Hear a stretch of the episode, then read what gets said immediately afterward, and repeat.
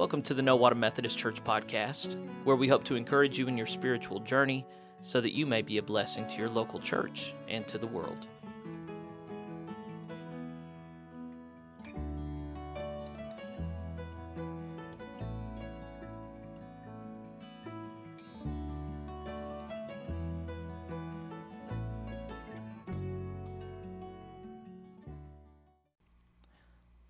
Friends, I'm so glad to have you joining us on our podcast.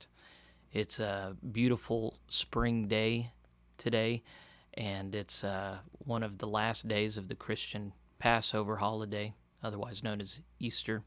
We just had our final Easter worship for this year, and um, it was also Memorial Day worship, and so we spent some time in prayer acknowledging the memories of uh, those who've served and died for our country and um, if you check out our Facebook page, you'll see a, a, special dedication to a man named Robert Montgomery who served with distinction in World War II and was a member of our church. A lot of interesting history there. So uh, frustrating how much history, great history, has been lost.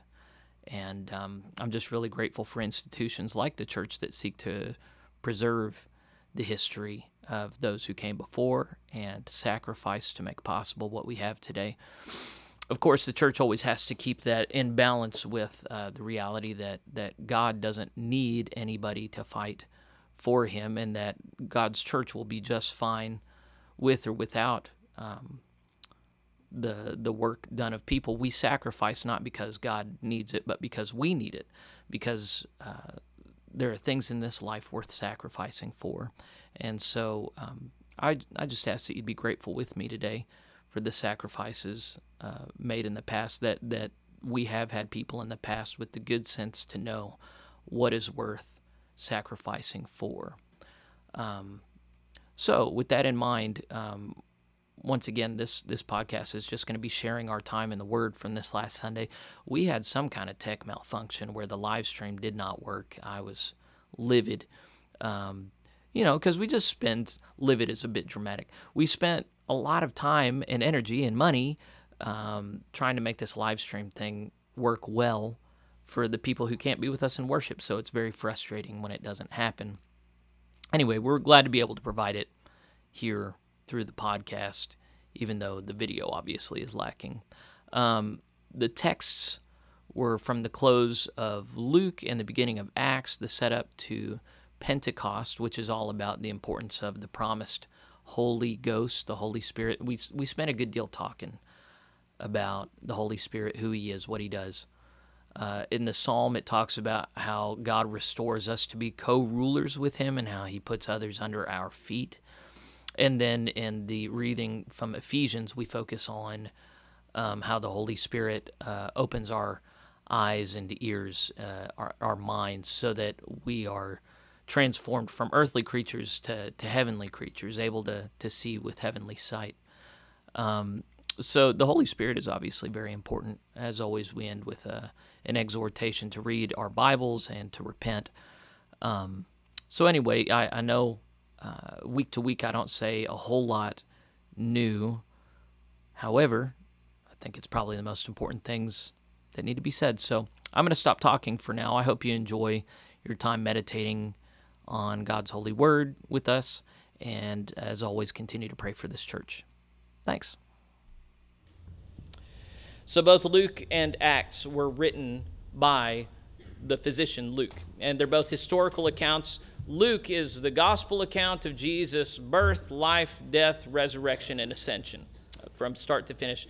And then Acts of the Apostles is the story of the church, beginning with Jesus ascending into heaven. And so we're going to kind of go in reverse order today. Our first reading is going to be from Acts, where we read about Jesus ascending into heaven and uh, what transpired after that and the lead up to Pentecost. And then our final reading today is going to be the last bit of the Gospel of Luke, where the resurrected Jesus ascends up into heaven and, and talks to his disciples.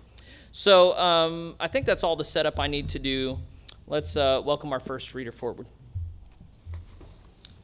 Good morning. Today's first reading comes from the Acts of the Apostles, chapter 1, verses 1 through 11. which you can find on page 1527 of your Pew Bibles. Let's listen to the Word of God. The former treatise have I made, O Theophilus, of all that Jesus began both to do and teach, until the day in which he was taken up.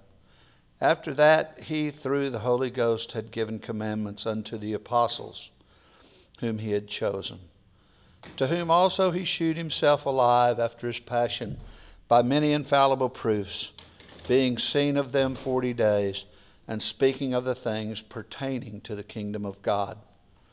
And being assembled together with them, commanded that they should not depart from Jerusalem, but wait for the promise of the Father, which saith he, Ye have heard of me.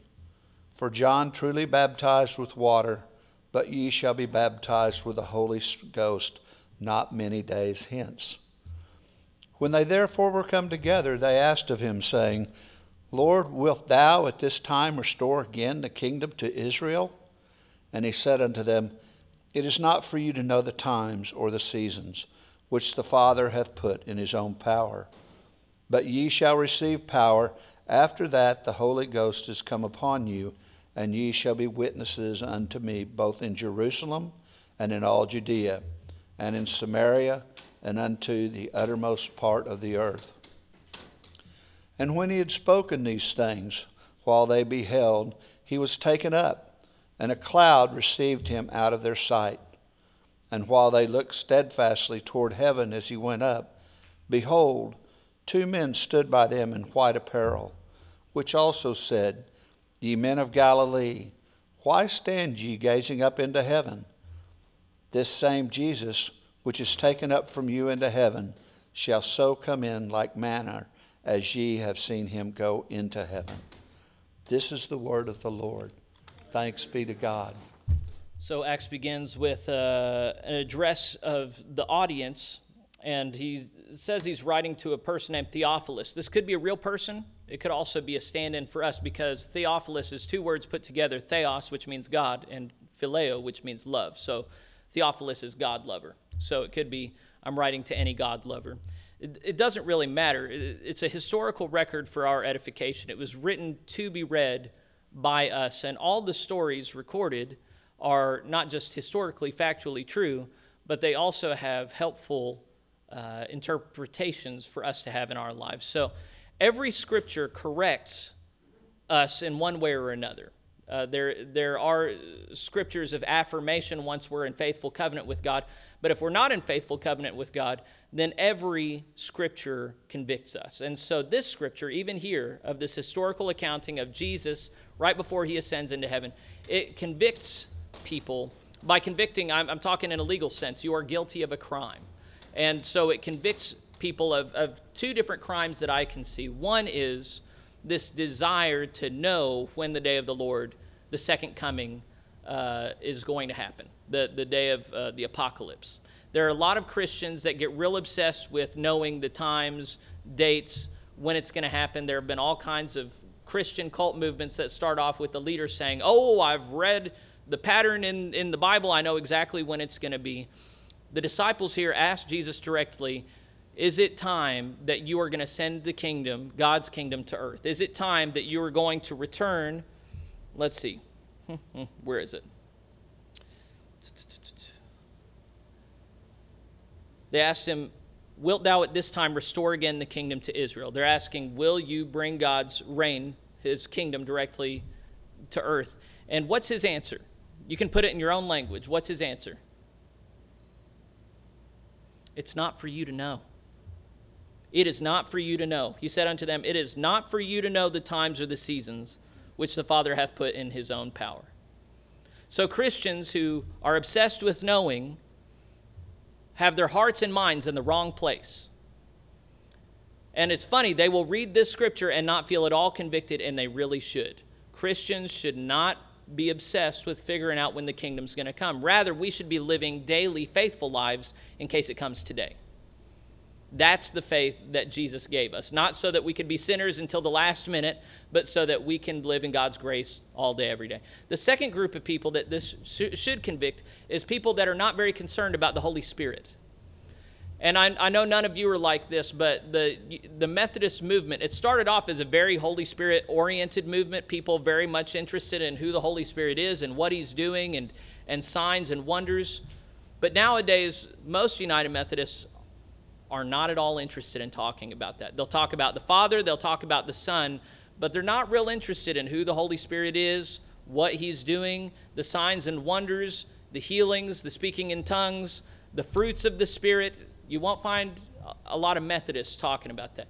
It's, it's weird. It's always been a thing where most movements go too far either towards the Holy Spirit and charismatic craziness or too far towards doctrine and avoiding the Holy Spirit. But the scriptures point us to a middle ground where Father, Son, Holy Spirit, the entire Trinity, are equally sought and worshiped and beloved. We need to remember our heritage in the Holy Spirit because that was the big promise of the Father. Here it says, uh, verse 4 Jesus commanded them that they should not depart from Jerusalem, but wait for the promise of the Father, which saith he, You have heard of me. Because John baptized with water, but you shall be baptized with the Holy Ghost not many days hence. The Holy Spirit is a person, he's living and active. He does powerful things. He's every bit as powerful as he's ever been. The scriptures are very concerned with the historical giving and reception of the Holy Spirit we should be too. Jesus himself told us one of the primary prayers that we should be praying for is to receive the Holy Spirit. And he says, God, who is so much better than a loving father, will surely give us what we ask for earnestly in prayer. But if you do not have the Holy Spirit, you can't rightly interpret the scriptures. You can't rightly be in relationship with God or your fellow man. You can't rightly receive the grace of God the Holy Spirit is the channel through which we all receive our salvation. If you do not have the Spirit, if you do not have the witness of the Holy Spirit, you do not have the experience of salvation. An experience of the Holy Spirit is what the Scripture points to, and it's what we need to be aiming for as well. So we're going to move along a little bit, but we're not done hearing about the Holy Spirit. This is this is something we're going to hear about in, in a couple more readings today, and then a lot next week at, at Pentecost worship. Psalm 47 is found on page 781 of your hymnals. So the, the song response sounds like this Earth and heaven repeat the cry, Glory be to God on high. Let's sing that together and then we'll read. Earth and heaven repeat the cry, Glory be to God on high. Clap your hands, all ye peoples. For the Lord, the Most High, is to be feared. Who subdued peoples under us and nations under our feet.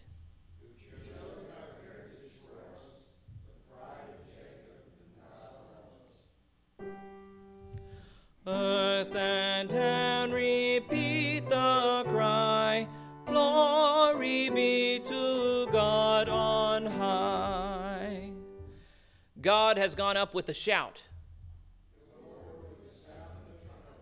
Sing praises to God. Sing praises. For God is the ruler of all the earth. God reigns over the nations. The princes of the people gather as the people of the God of Abraham.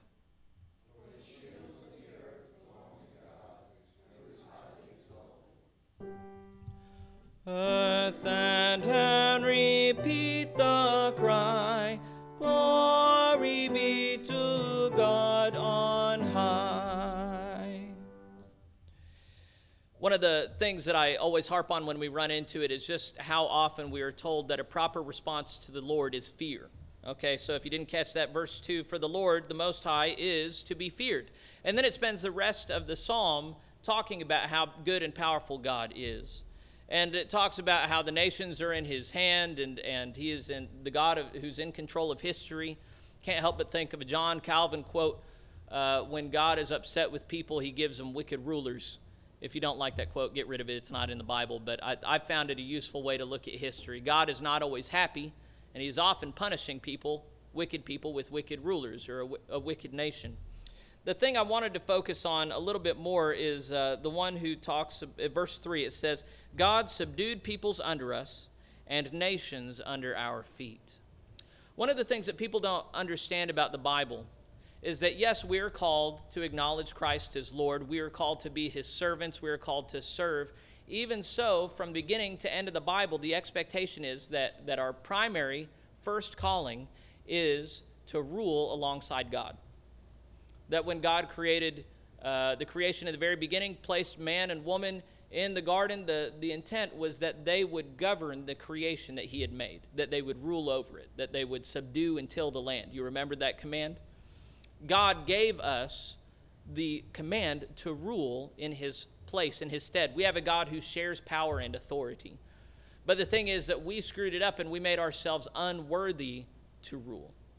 But God did not let that be the end of the story. Rather, he made a path for our sanctification. He cleansed us of the sin that we were born with by what Christ did on the cross, right? That's called atonement. But then he gave us a new nature that we inherit when we receive the Holy Spirit. Anybody ever heard of the new birth? Jesus talks about how we must be born again. The way we are born is corrupt in sin. Christ's blood cleanses us of that sin, and the Holy Spirit gives us a new birth where we are made, remade in Christ's image, pure and perfect and holy. And the biblical promise is that you and I will be restored to the original image of God. We are made in the Imago Dei, the image of God, and we will rule alongside Him in the new creation that he has designated us to rule alongside Jesus in the new creation. The kind of God that we have is not content to keep us as slaves and servants, rather, he makes us free to serve him as free people. And when we do so, he subjects others to our authority. Now, that can go in a kind of a weird, crazy direction. When Jesus was here on earth, was earth under his authority? Yeah, Jesus wasn't, they didn't know it. A lot of them didn't know it, some did, and they treated him as the king that he was. When Jesus came to earth, though, even though he was Lord of the earth, everything was created in him and through him and for him, did Jesus lord it over everybody? Did Jesus abuse the people under him? No, Jesus took the form of a servant, of a slave. And whenever his disciples asked, Lord, what must we do to be great in the kingdom? He said, Be like a little child, be like a servant serve others. Don't go around like a worldly person beating your chest and talking about what you're entitled to. Go around as Jesus did, serving, caring for, loving others. That's what it means to rule and reign alongside God here and now. Do we want to do what we are created to do? And the answer is yeah, we are miserable unless we're do what we created what we're created to do. If I remember when Sarah Beth and I had uh, dogs, different dog breeds have things that they're made to do. If you have a, a border collie, those dogs are natural herders. You you will have one that's never been trained. You'll put them around sheep, and they will naturally start moving those sheep around. It's incredible how strong nature is. But when you coop up a border collie in a little apartment and they don't get to walk or run or exercise, they are miserable creatures. And that's what humans are like whenever we're doing anything other than living for God. We are miserable creatures. You notice that everybody in our culture is miserable? You notice that? Or am I taking crazy pills? No, everybody's basically okay. We just have school shootings every now and again. Friends, that's a symptom of a very sick culture, okay? We have symptoms all around us of how miserable our culture is, and it's because we're trying to live our lives for ourselves. We're living our lives for our own wealth and comfort and friendships. We're living as though we're never going to die. We're living as though there is not a God who stands in judgment over us. It's the most miserable culture the world has ever seen. And that's why, despite our huge material wealth, we have skyrocketing rates of anxiety and depression throughout our culture, especially with the young, whose hormones are all pumping. They have so much going for them to help them not be depressed and anxious, and yet they're living lives that are foreign to them we humans were made to worship and praise God, to live for Him. And when we're not doing that, we are a most miserable people. God, through His Holy Spirit, makes us worthy to rule alongside Him, and He makes us able to take joy in ruling as His Son Jesus has ruled. That's what this psalm is pointing to. Let's go on to our next reading. Ephesians is going to talk more about the power of the Holy Spirit and the function and why we should be praying for him. So I'd welcome Joe to come read to us. Good morning. Good morning. Today's third reading is from Ephesians chapter 1, verses 15 through 23, which you can find on page 1647 of your Pew Bibles. Listen again to the Word of God.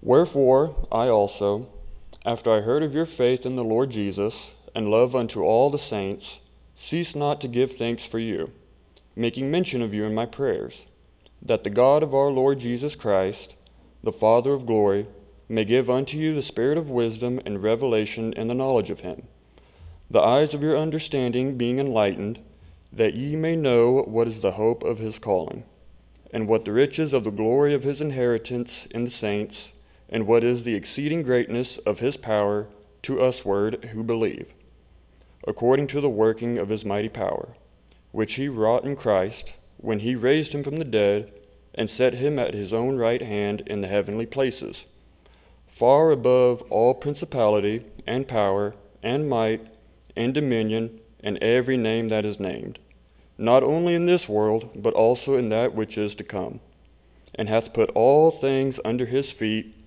and gave him to be the head over all things to the church, which is his body, the fullness of him that filleth all in all. This is the word of God. Thanks be to God. Another hobby horse of mine that we're not going to spend a lot of time on, but I need to reinforce is in verses 22 and 23. It says that uh, God hath put all things under Jesus' feet. Okay, you remember how in the psalm it was talking about how God puts nations under our feet, and gave him to be the head over all things to the church, which is his body, the fullness of him that filleth all in all. So it's talking about the church here. The church is throughout the New Testament um, the purpose for which Christ died. Uh, we are his body. And remember, what does the word church mean? Assembly. Okay, so it makes no sense to talk about the, you know, the, the church being composed of individual uh, people that are spread out through everywhere. It's people who have received the Holy Spirit who assemble together in, in God's name, right? So we were talking in Delaware this morning. What are some specific uh, evidences that, that people have received the Holy Spirit? And the first thing they did, I was so proud of them, they said, this unnatural desire to gather together in Christ's name with Christ's family, which is full of people like us. You know, if you look around, a lot of people don't join in voluntary organizations anymore because they're full of people, and people are just not great a lot of the time, and you have to compromise with them and you have to put up with them. Uh, they say and do things that are just inconvenient. However, one of the evidences that you have the Holy Spirit is if you desire to be in fellowship with other people as imperfect as you, who are going on to perfection with the Holy Spirit, working on them and sanctifying them. That's what the church is. And that's Christ has been put in authority over us. So Ephesians is written to a church, the, the gathering of uh, born again Christians in Ephesus. And here he's saying, I am praying for you because I've heard of your faith. And what I'm praying for you is that God would give unto you the spirit of wisdom and revelation. What spirit is that? Is, is that different from the Holy Spirit or the same Holy Spirit? It's the same. They're in but one spirit. And so he's praying that the Holy Spirit would come upon them. Why? So that the eyes of their understanding would be enlightened See, the notion is that we are born with human sight, sinful, fallen sight, and we see things as the world sees them. And the world sees Christians as ignorant, as poor, as silly, as impractical, especially when you're looking at Christians in places like North Korea or China or Afghanistan or Egypt or uh, uh, Somalia or or uh, Liberia. No, not Liberia. Liberia is basically okay. What's the one I'm wanting to think of with Al Shabaab? Uh, well, no, the one with Nigeria with the Fulani herdsmen. Whenever you're looking at Christians in these nations, boy, do they look stupid. Boy, do they look stupid. They're in the minority. They're largely disarmed. They're getting killed for their faith. They're not being able to care for their families. When you look at the church with human eyes, boy, do humans look stupid. You remember there was a missionary who went to that little island off of India that was off limits. He paid someone to take him there because nobody had heard the word of Jesus Christ there. And right after he got off the boat, they shot him with arrows and he died, and American media mocked him for like a week straight. Oh, this poor, ignorant, stupid boy, he thought he was going to bring them this message of salvation. Oh, doesn't he know that you need to leave cultures alone? That's how the world looks at us. They don't see noble martyrs, they see fools, foolhardy, egotistical people who think they have the truth and nobody else does. When you get that spiritual sight, when God enlightens and enlivens your eyes, you can see what He's doing, you can hear His words, what you come to understand. Why are you running laps around my church? Go, no, no, no. I said my church. It's not my church. It's your church. I'm just seeing her going around here. Teach her the backwards way. She thought she was not being distracting. I shouldn't be so mean. I'm so sorry, guys. You caught me on a grouchy dad day. I repent. I'll say sorry to her after worship. So here we're talking about our eyes being opened and being given spiritual sight. That's what we were just talking about, right?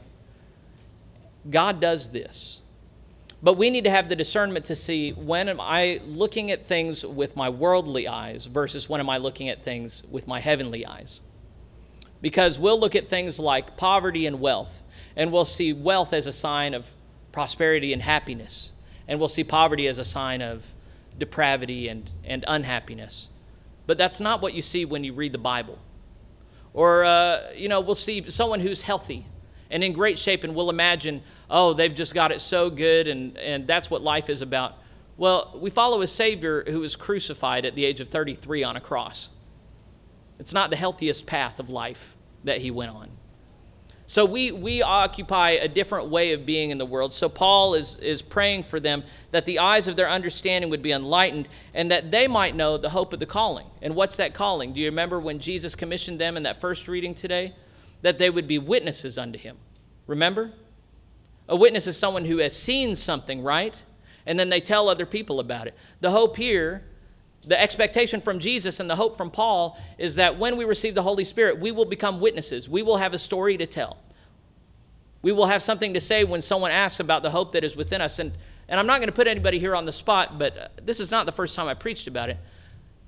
When it comes time for you to speak about your faith, what do you have to say? Can you witness about who Christ Jesus is? Can you speak about what he has done in your life? And when you do so, will other people see someone who has been born again, or will they see someone who is pretending? We need to be people who have been remade by the Holy Spirit. We need to be people who are eager to speak and witness about who Christ is. Our last reading this morning is from the Gospel of Luke, chapter 24, verses 44 through 53. You can find it on page 1483 of your Pew Bibles. Listen again to the Word of God.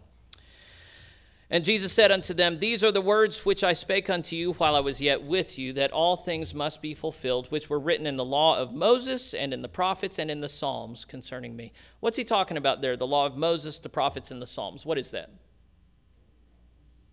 It's the Old Testament. He's saying there's prophecies throughout the Old Testament that needed to be fulfilled. That's what's happened in the life, death, and resurrection of Christ. Verse 45. Then opened Jesus their understanding, that they might understand the scriptures. So it's what, what the Holy Spirit does, right? Opens our understanding, opens our eyes, open our hearts. Jesus opened their understanding that they might understand the scriptures and said unto them, Thus it is written, and thus it behoved Christ to suffer and to rise from the dead the third day, and that repentance and remission of sins should be preached in his name among the nations, beginning at Jerusalem. So that's the fulfillment of that prophecy he made You shall be witnesses unto me both in Jerusalem and Judea and Samaria unto the uttermost part of the earth. Verse 48 And ye are witnesses of these things. So, yeah, you should be witnesses unto me. Verse 49 And behold, I send the promise of my Father upon you. What's that promise? The promise of the Father? He talked about it in the Acts reading too. The thing I've been talking about for 30 minutes.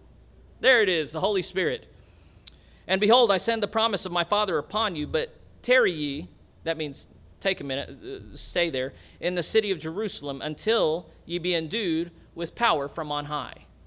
Endued with power from on high. That's a biblical phrase for till the Holy Spirit is poured out upon you. What day did that happen on? Pentecost. And Jesus led them out as far as to Bethany, and he lifted up his hands and blessed them.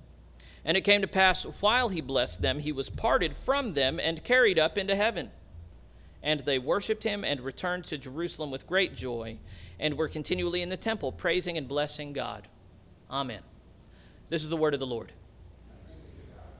So, as I said in the first reading, this is not just literal historical, factual history. This has uh, a message for us today, and I think the message is we need to be much more concerned about the presence and power of the Holy Spirit than we generally are, than we usually are. One of the things that I'm regularly ashamed about is uh, I'm aware that there are at least two books written that are historically, medically verified as um, um, documentation of the Holy Spirit miraculously healing people. People with terminal conditions, people with deformities, uh, people in the Western world, the developed world, people in the undeveloped world. There are thousands of accounts of people being uh, mystically, supernaturally healed, and I have not read them. Isn't that weird that I haven't read them? I preach about the Holy Spirit, the power and working the signs and wonders, and yet I'm content not to know the details about what the Holy Spirit has been doing. Isn't that weird? Most people, when they talk about the Holy Spirit in today's church, they talk about just a warm feeling they get whenever they think about Jesus. Is that the Holy Spirit? I mean, you might get a, a, warm feeling when you have the Holy Spirit. Sometimes, a lot of the time, if you have the Holy Spirit, you're going to feel convicted. You're going to feel ashamed. You're going to feel bad at your sin, and He is going to work repentance in you. The Holy Spirit is not always happy and warm and joyful. Sometimes the Holy Spirit is angry. Sometimes the Holy Spirit is grieved. Sometimes the Holy Spirit is disappointed.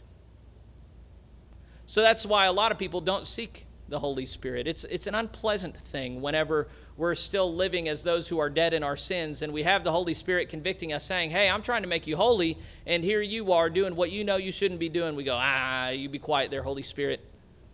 I'm just a man. I was born in sin, I'm going to die in sin. Is that what the good news of Jesus Christ is? That we're born in sin and we're just going to die in sin? But Jesus loves us anyway. You'll find that gospel as you go into a lot of churches today. That's not the gospel of Jesus Christ. That's not the gospel you find when you open your Bibles. The gospel you find is that God sends His Holy Spirit to sanctify you and make you holy. And He did that on the day of Pentecost. He did that in the generations after Pentecost. He's doing it today. But we don't want to see it, so we have denominations that, uh, that don't talk about that so much. We have churches that, man, if somebody stood up and started speaking in tongues, we would go, hey, you got to get out of here. We got, we got churches where if somebody tried to lay hands and miraculously heal somebody, someone go, oh, we don't do that here. When you see it in the Bible, should it happen in God's church today? Absolutely. But it's not going to happen if our faith is defined by the culture around us rather than the culture of the Bible. And so I'm going to end worship on the same thing that I'm always, every week, focusing on is we need to be reading our Bibles. We need to be reading our Bibles. Sarah Beth has just finished a, a, a reading plan. Uh, the one year reading challenge, I forget what it's called. It's, it's hosted by a church in Moscow. Uh, I was going to make her talk about it, but she's coughing. Um, anyway, they're going to start on just a reading of the New Testament, daily readings of the New Testament starting on June 1st, right? So, what I wanted to urge you to do is pray about picking up this daily Bible reading challenge Sarah Beth, maybe uh, what's next? Yeah, it'll be too late. What's the first? Is that Tuesday of this week? Wednesday. So, Wednesday of this week, I'm going to try and remember to send out an email or a text message to everybody. Susanna, are you talking to your mother? Shh. So, I'm going to send out an email later this uh, tomorrow with a link to this daily Bible reading challenge. And I want to encourage all of you let's read, you read the whole New Testament in three months. I think it'd be wonderful if we could all do that together. So, Sarah Beth, you'll remind me tomorrow because I'll forget. I'm going to make a little note. Throw on the prayer thing. Okay, send out Bible reading challenge.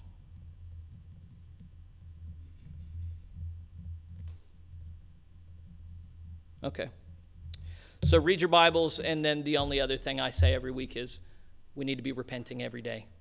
So don't ever grow tired of repenting. You're not perfect yet. Uh, let's feel some rightful shame and sadness at our own failings and repent to the Lord and be renewed in our faith every day. Amen.